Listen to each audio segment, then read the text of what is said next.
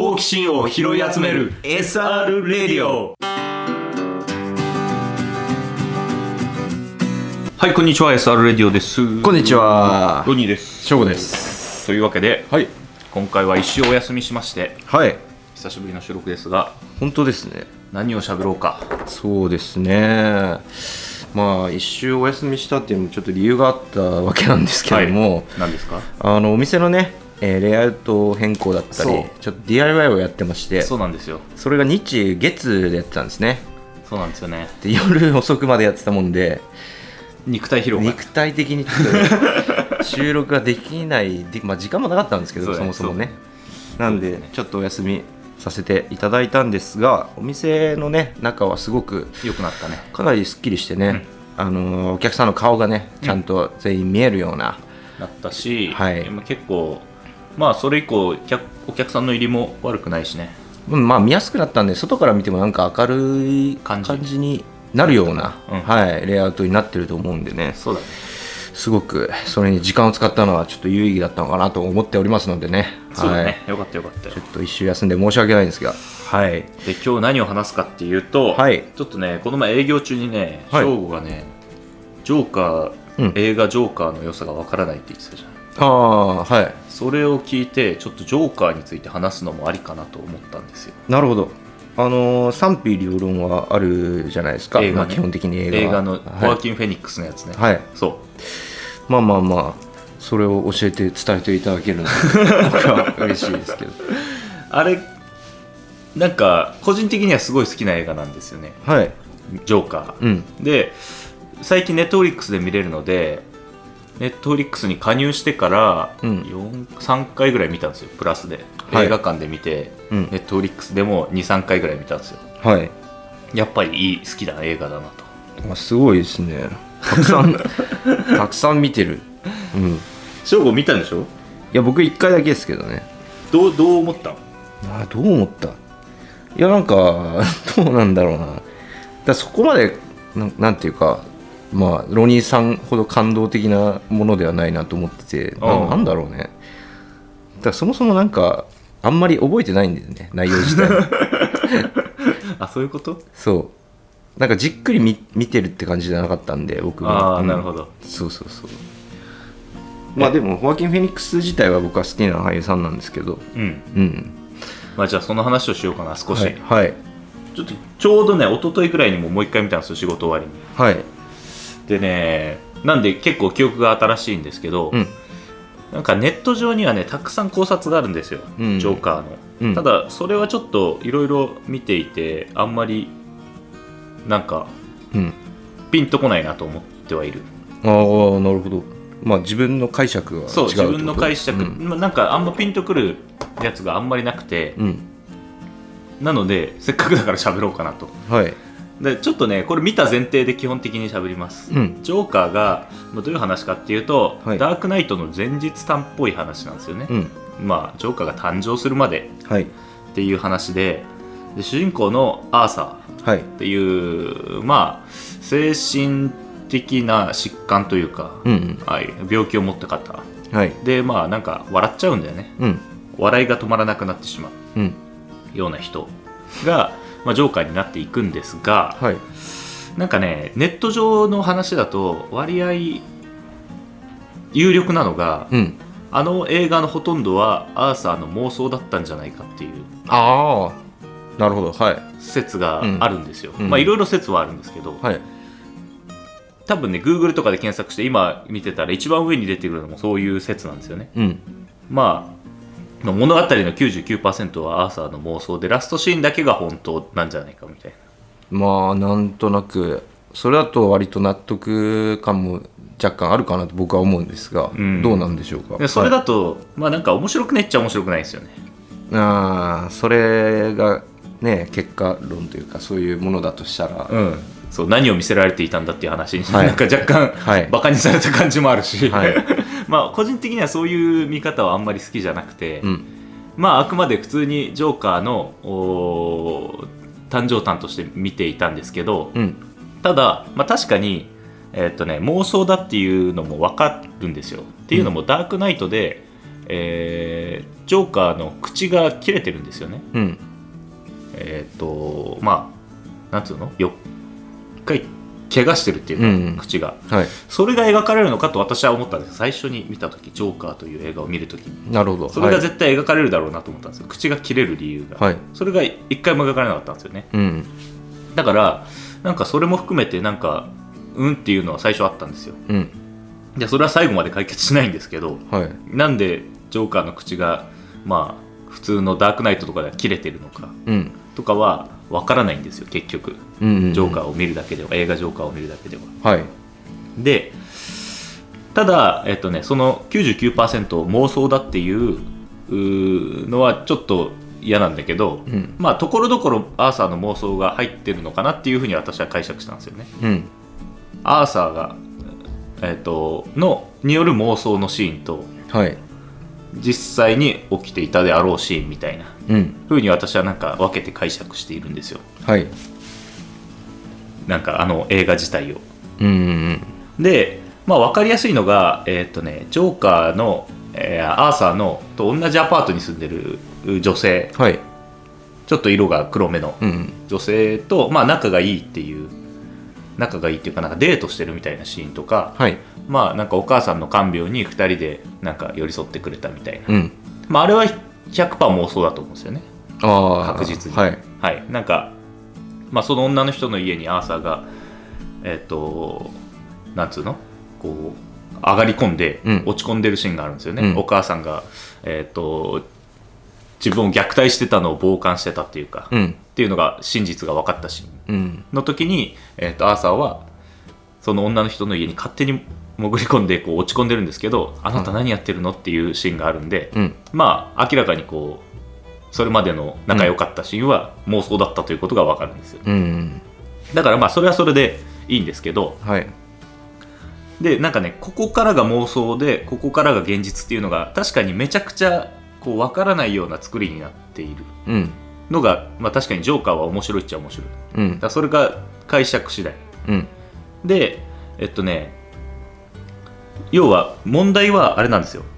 ここからが現実でここは私はこう解釈するとかっていうのが分かれるのが面白い映画なんですよね。ああそれをね。そう議論するのも面白いだろうしね。それがまあ映画的にこう結構面白い。私はこう解釈したいみたいなるほど。なのが、まあ、人によって全然違う。うん。で特に分かれるのがおそらく、うん。えーアーサーのお母さんと,、えー、とあいつですね。トーマス・ウェインっていう、まあ、権力者の、うん。まあ、ブルース・ウェインバットマンのお父さんですね、はい。が、えー、と同じ屋敷でこうブルース・ウェインあじゃトーマス・ウェインのお家でアーサーのおか、えー、とお母さんが働いてたと。うん。で2人の間に子供ができてそれがアーサーだと。うん。いうふうにアーサーは信じたかったんですけど、うん。えートーマス・ウェイン側の家の人の話によるとそれは全部アーサーのお母さんの妄想だと。うん。いう話なんですよね。はい。だけどアーサーのお母さんはあトーマス・ウェインは私の元夫でうん。みたいなことを言っている、うん。要は意見が合わないんですよね、はい。でまあそこの解釈が非常に難しい。本当に息子だったかもしれない。うん。し、えー、となんか病院とかに書いてある通りアーサーは、えー、と養子でそもそもお母さんの子供ですらなくてうん。養子で、えー、とさらに、えーお母さんの恋人に虐待を受けてうん。育っていたと、はい。うん、で要はトーマス・ウェインとはまあ関係ないじゃない。っはい。ていうふうに、えー、と解釈する人もいる。うん。でこれが結構ね面白いんですよ。はい。解釈の仕方が。うんうんどっちだったのかっていう。うん。お母さんはただの本当に妄想女だったのかはい。トーマス・ウェインがただ隠蔽したくてその隠し子っていうかうん。そういうのをなんかえっ、と認めたくなくてうん。養子ということにしてしまったのか。はいっていうのが非常に分かれ目なわけですよ。うん。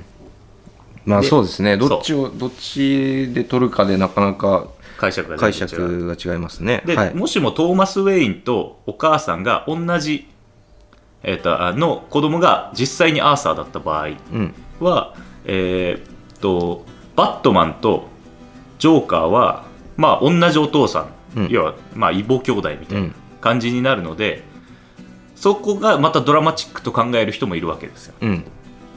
非常に。そう考えたい人もいますね。そう考えたい人もいる、うん。うん。そう考えたい人もいる、うんなぜならばジョーカーっていうのは何が面白いかっていうとまあこれダークナイトからも同じなんですけど、うん。えーゴッサムシティっていうのがまああれなんですよね。狂った社会っていうか、はい。荒れたし荒れ果てた社会なんですよね。はい。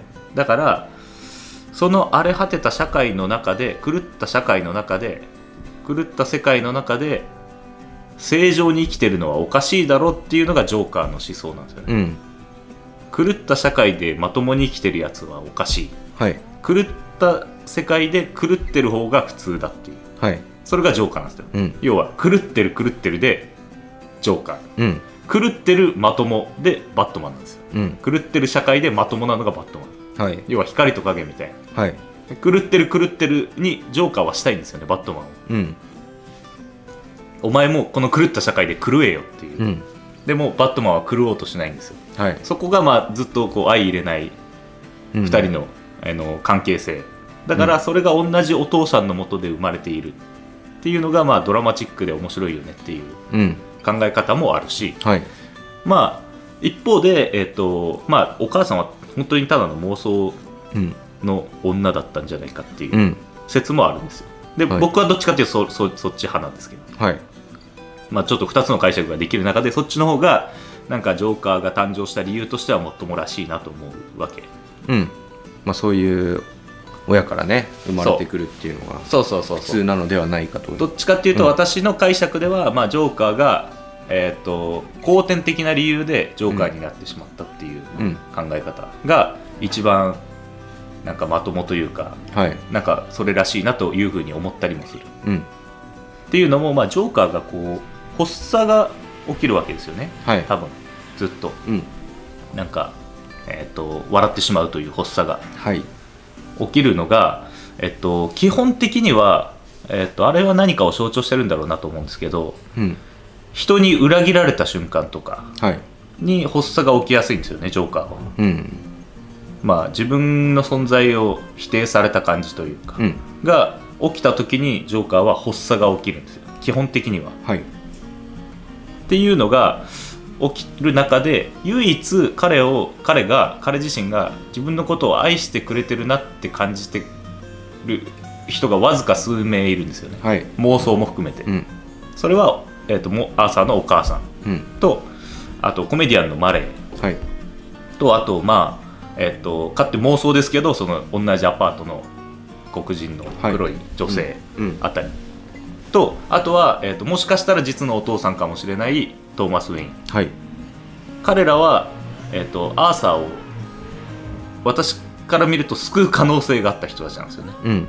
あアーサーをジョーカーにしない可能性があった人たちなんですよ。はい。だけど結局誰も彼を愛してあげなかったっていう。うん。のがまあジョーカーの基本的な物語はい。の構造なんですよ。うん。だから誰も誰かが彼を深く愛してあげればせめて存在を認めてあげればうん。彼はジョーカーにはならなかったんじゃないかっていう解釈が私は好きなんですよ。うん。つまり後天的に社会から見放された存在であるアーサーがジョーカーになる。うん。っていうのがまあそれらしいなと。はい。一番なんかジョーカーの物語としてはありがちなんだなと。うんあるありえるのかなと思ってるんですよ。うん。でジョーカーの発作が止まるっていうのが悲しいことにこう人を殺した時に発作が止まるんですよね、はい。割と。人を殺した時とかに発作が止まったりうん。まあ人を殺した時にアーサーは踊るんですけどはい。要は自分らしくいられる。うん人を殺してなぜか踊るんですけどそれはおそらくえっ、となんか自分の存在意義みたいなのをはい。そういう、まあ、社会要は彼が殺してるのは基本的に社会的に強強い人たちなんでうん。そういう人たちをやっつけるということでこの狂った社会に対してちょっと一矢報いた感じで多分踊ってるみたいな。うん。でアーサーがどうやってジョーカーになっていくかっていうと、まあ、殺しを正当化し唯一自分を認めてくれたのは殺しという行為なんですよね。はい。人ではなくそう。行為。はい。自分を自分らしく評価してくれたのが最初のサラリーマン3人。うん。を、まあ、あのトーマス・ウェインの会社の関係者ですね。はい。の3人を殺した後にやっと社会が自分を認めてくれたっていう。うんのがまあおそらくまあアーサーが一番なんですかね自分をこう認めてくれた感じがした瞬間うんだったんですよね、新聞を見た時に、はい。だから彼は、えー、と人に愛されたわけじゃなくてこう狂った社会にこう認められた。うんというような感じになってしまう。うん。っていうのがまあ残念ながら起きてしまってそれがどんどん加速していくと。はい。で最後まあこれもちょっと妄想なのかもしれないですけど、えー、とマレーっていうそのバラエティの、えー、と MC の、うん。えー、と人からこう自分を認めてもらうチャンスが来たかなっていうところで、まあ、やっぱり彼も自分をうん。すごいひどいことをひどいように言,、言われたので、うん。まあ、結局彼も殺してしまうと、うん。まあ、つまり殺しをに殺しを重ねて正当化をしていくと。うん。自分を。うん。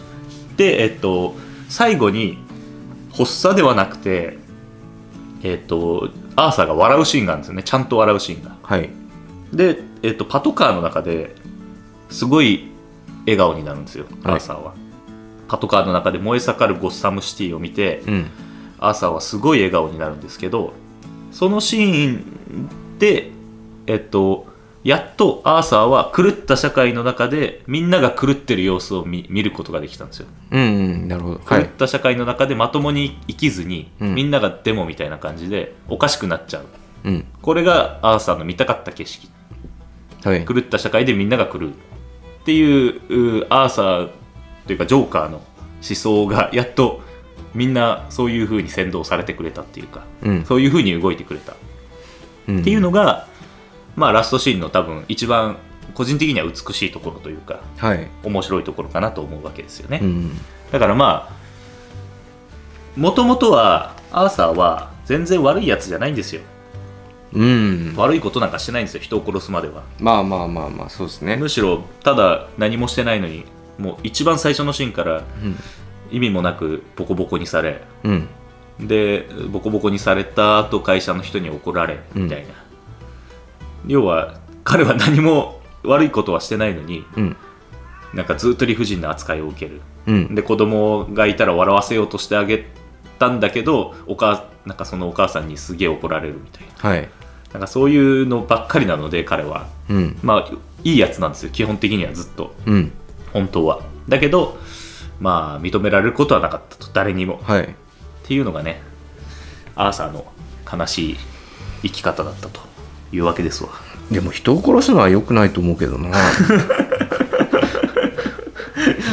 まあね人を殺す映画はでもね評価されがちなんですよ。そうなんです僕はあんまりそこがね好きじゃなくて、うん。っていうところだったんですけど、まあ、狂ったやつのその、まあ、なぜそうなったかみたいなのは別にそんなに見たくないっていうねそもそも僕がね、うん。うん。っていうのもあって、うん。うん。もうまあまあそういういいやつだなっていうのは確かに若干はありましたけども、うん。ダークナイトは見た？ダークナイト見て見たっけな？見てないかな。見てないか。うん。そうダークナイトまあちょっとねそういうのも多分含めて見るとまあまあでも実際別にジョーカーだけでも面白いからな。うん。つながってるわけでもないしうん。まあ面白いんですよ。まあでもその悪役の中でも結構ジョーカーってすごい人気のあうん。るキャラクターなんで、うんまあ、そういうのもあってねやったんだと思いますけど。そう。あのね基本的になんかダークナイトでいう出てくるジョーカーの言ってることとえーっと言ってることもめちゃくちゃなんですよ。うん。彼は要はわけわかんないことをずっと言ってるんですよね。はい。だけどえーっと一個超えちゃいけない線は超えないんですよジョーカーは。うん。ダークナイトでも映画ジョーカーでもうん。超えちゃいけない線は超えなくて例えば映画ジョーカーの方で言うとちっちゃいなんていうのかなちっちゃいあのあんま身長が大きくならない病気の人っていう、うんなんかその人が出てきたた時にその人は殺さなかったんですよね。殺せたんだけど、うん。別に。あなたはあなたは私の味方あの味方をしてくれたからみたいな。うん。要は自分側の人というか社会的弱者の人はうん。殺さないんですよわざわざ。うん。でダークナイトのジョーカーも無差別殺人を別にするわけじゃないんですようん。一応なんか彼なりのこう理由というか。正義がそうそうそうそうそうそう、まあ狂ってるんだけどそそれがあるから多分みんな好きなんですよね、うん。おそらく。その線は越えないみたいな。まあわけわかんなく殺しまくるサイコキラーではないみたいな。うん。っていうところがおそらくみんな惹かれる理由なのかなと個人的には思っていて、うんうん。まあ、ただそんな中でそのジョーカーの過去なんか知りたくないっていうのは大いにあるんですけどね、うん。あの意見は。うん。で俺も実際ジョーカー映画ジョーカーが出るまではうん。いやジョーカーの過去は別に知りたくないなと思ってて。うん。だけどまあ実際見てみたらすげえ面白かったから OK っていう。うん。そうですね。まあ今のやっぱまあなんていうんですか周りでも承認欲求が高い人とか結構いるじゃないですか、まあ、それともなんか当てはまるというか正当化したい人って多いじゃないですか、うん。自分の思ってる正義、うん。うん。なんかそういうのも相まってまあなんか共感できるところとかも実はあったりするのかな。そうだね。基本的にジョーカーはうんとね今の社会をクソだと思ってる人はうん。共感するんだと思う。ああなるほど。この世界は素晴らしいと思ってる人は多分うん。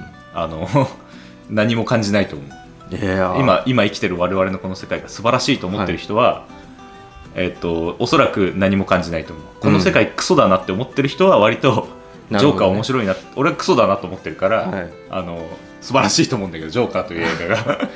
なるほど。そうそうそうそうそうそう。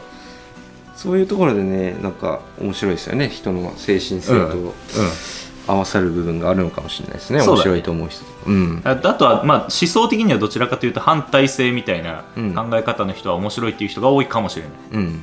もしかしたら保守派みたいな人ではなくて。だはい。からそれをひっくり返そうとしてる人間の話なんで、うん。まあ、もしかしたらそういうのもあるかもしれない。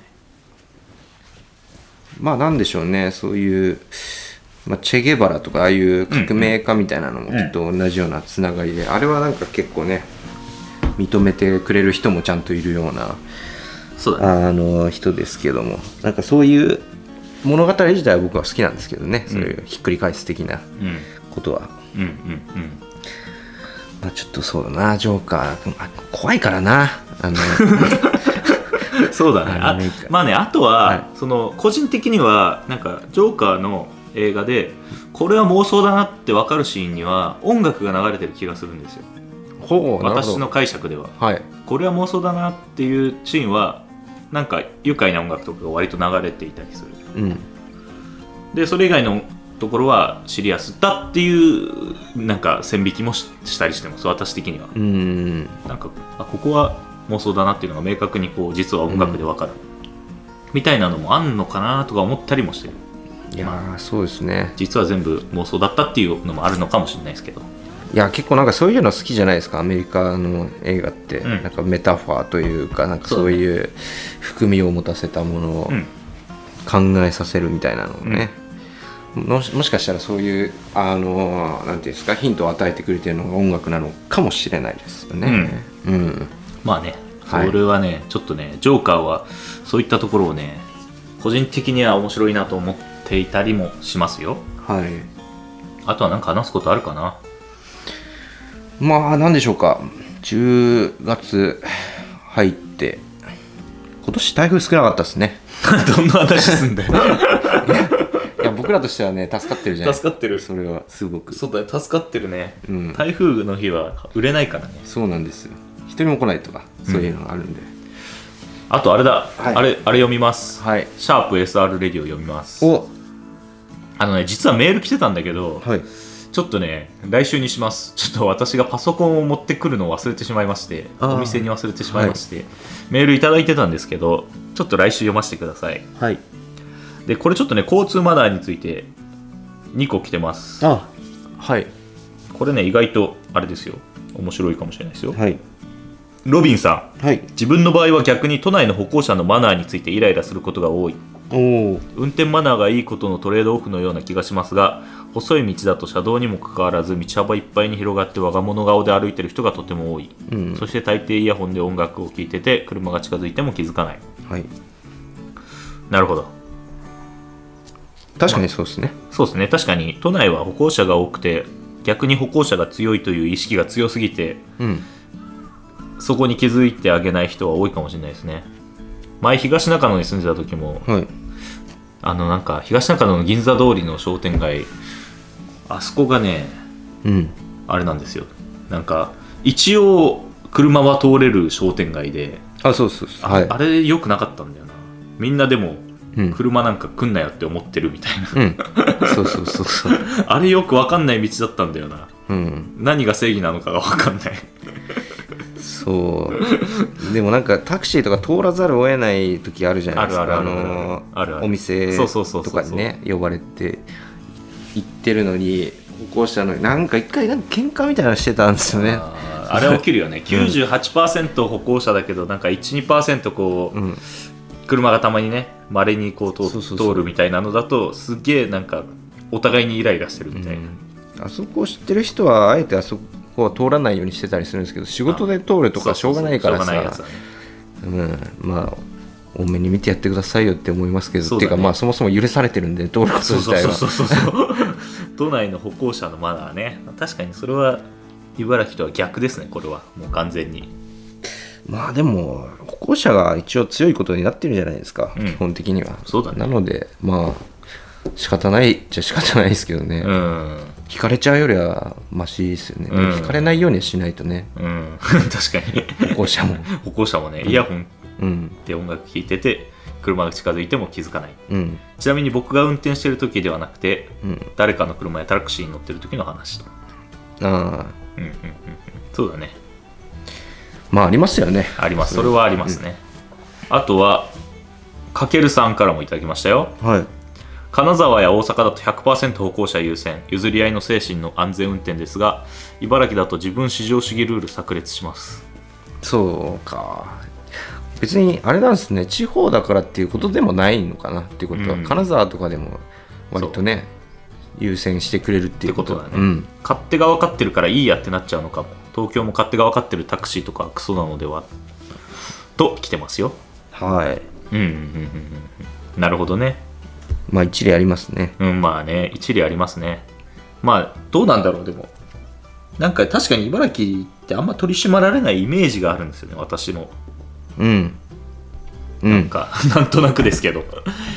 ないっすねあんまありね、のーお店に来たバイクで来てくれた方とも喋ったんですけど東京だとバイクその辺に止めてるとなんかダメそうな感じがあるけど、うん。茨城は絶対大丈夫そうな感じがある。ああ歩道に歩道というか店の前の歩道とかにうん。バイクとかをうん。止める。うん。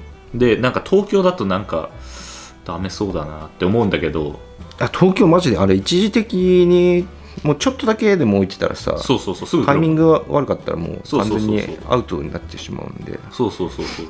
だ多分みあの見回ってるあの警察じゃない人いるじゃん。うん。あの人とかもすごい見回ってるしさ。うん。茨城にいないもんね。いないっすね。いないしまああとはまあ歩道が歩いてる人が少ねえから別になんか多少止めてあっても誰も迷惑に感じないっていうのもあるのかもしれないけど、まあうちの店の前とかもねうん。交通量少ないですし、ね。通通行人の数が少ない。通行人の数はね。なんかねそういうのはねもしかしたらあるかもしれないね。東京と茨城で。うん。まあそりゃねそうっすよね。人多い、多すぎますもん東京は。確かに。まあ若干気を緩んでしまいますけどね。はい。はい。そんな感じですか、はい。今回は。というわけで、はい。えーっとあとはまあお知らせをしておくと11月1日になんかパーティー的なやつをしようとしてるんだよねお店で。うーんまあそうっすね。あの割と昼過ぎぐらいから開けて。そうだね。ご挨拶というかね。そうそうそう。11月1日からちゃんと我々が経営するっていう感じになるのではい。お店を。そうなんです。11月1日はちょっとねなるべくこういろんな方に来ていただけると嬉しいなという一日にしたい。えっ、とえ土曜日でした日曜日？日曜です。日曜日？はい。はい。11月1日日曜日はまあなんかね2人でゆるく営業しながらそうですね。いろまあんな方に来ていただけると嬉しいなと、まあある一定の時間にたくさんこ来る感じじゃなくて。う感じじゃなくてね。はい。そうだね。長めに開けて好きな時間に来てよっていう。スタンスのやつにしたいねあんまり密になるのもね嫌なんで。はい。とはいえちょっとね楽しくやりたいなと。欲張りな気持ちを。そうだね。それをやりましょう。はい。なんで11月1日にちょっとやりますのでまあちょっとブログとかでもしかしたらお知らせするのでまあ、もしこれ茨城近郊の方とかで聞いてる方がいればぜひ11月1日遊びに来てもらえると嬉しいですとはい。いう感じでしょうか。はい。それではまた次回の SR レディオですか、はい。あとメールお待ちしてます。はい。そしてメール読めなかった人すいません。ちょっと来週読みます。はい。radio.ronnibblog.com でお待ちしてます。あとシャープ SR レディオも感想お待ちしてます。ジョーカーとかね見てる人多分すげえ多いんじゃないかなと思うんでうん。皆さんの解釈を聞かせていただけると嬉しいなと思ってます、はい。というわけでまた次回の SR レディオでお会いしましょう。バイバイ。バイバイ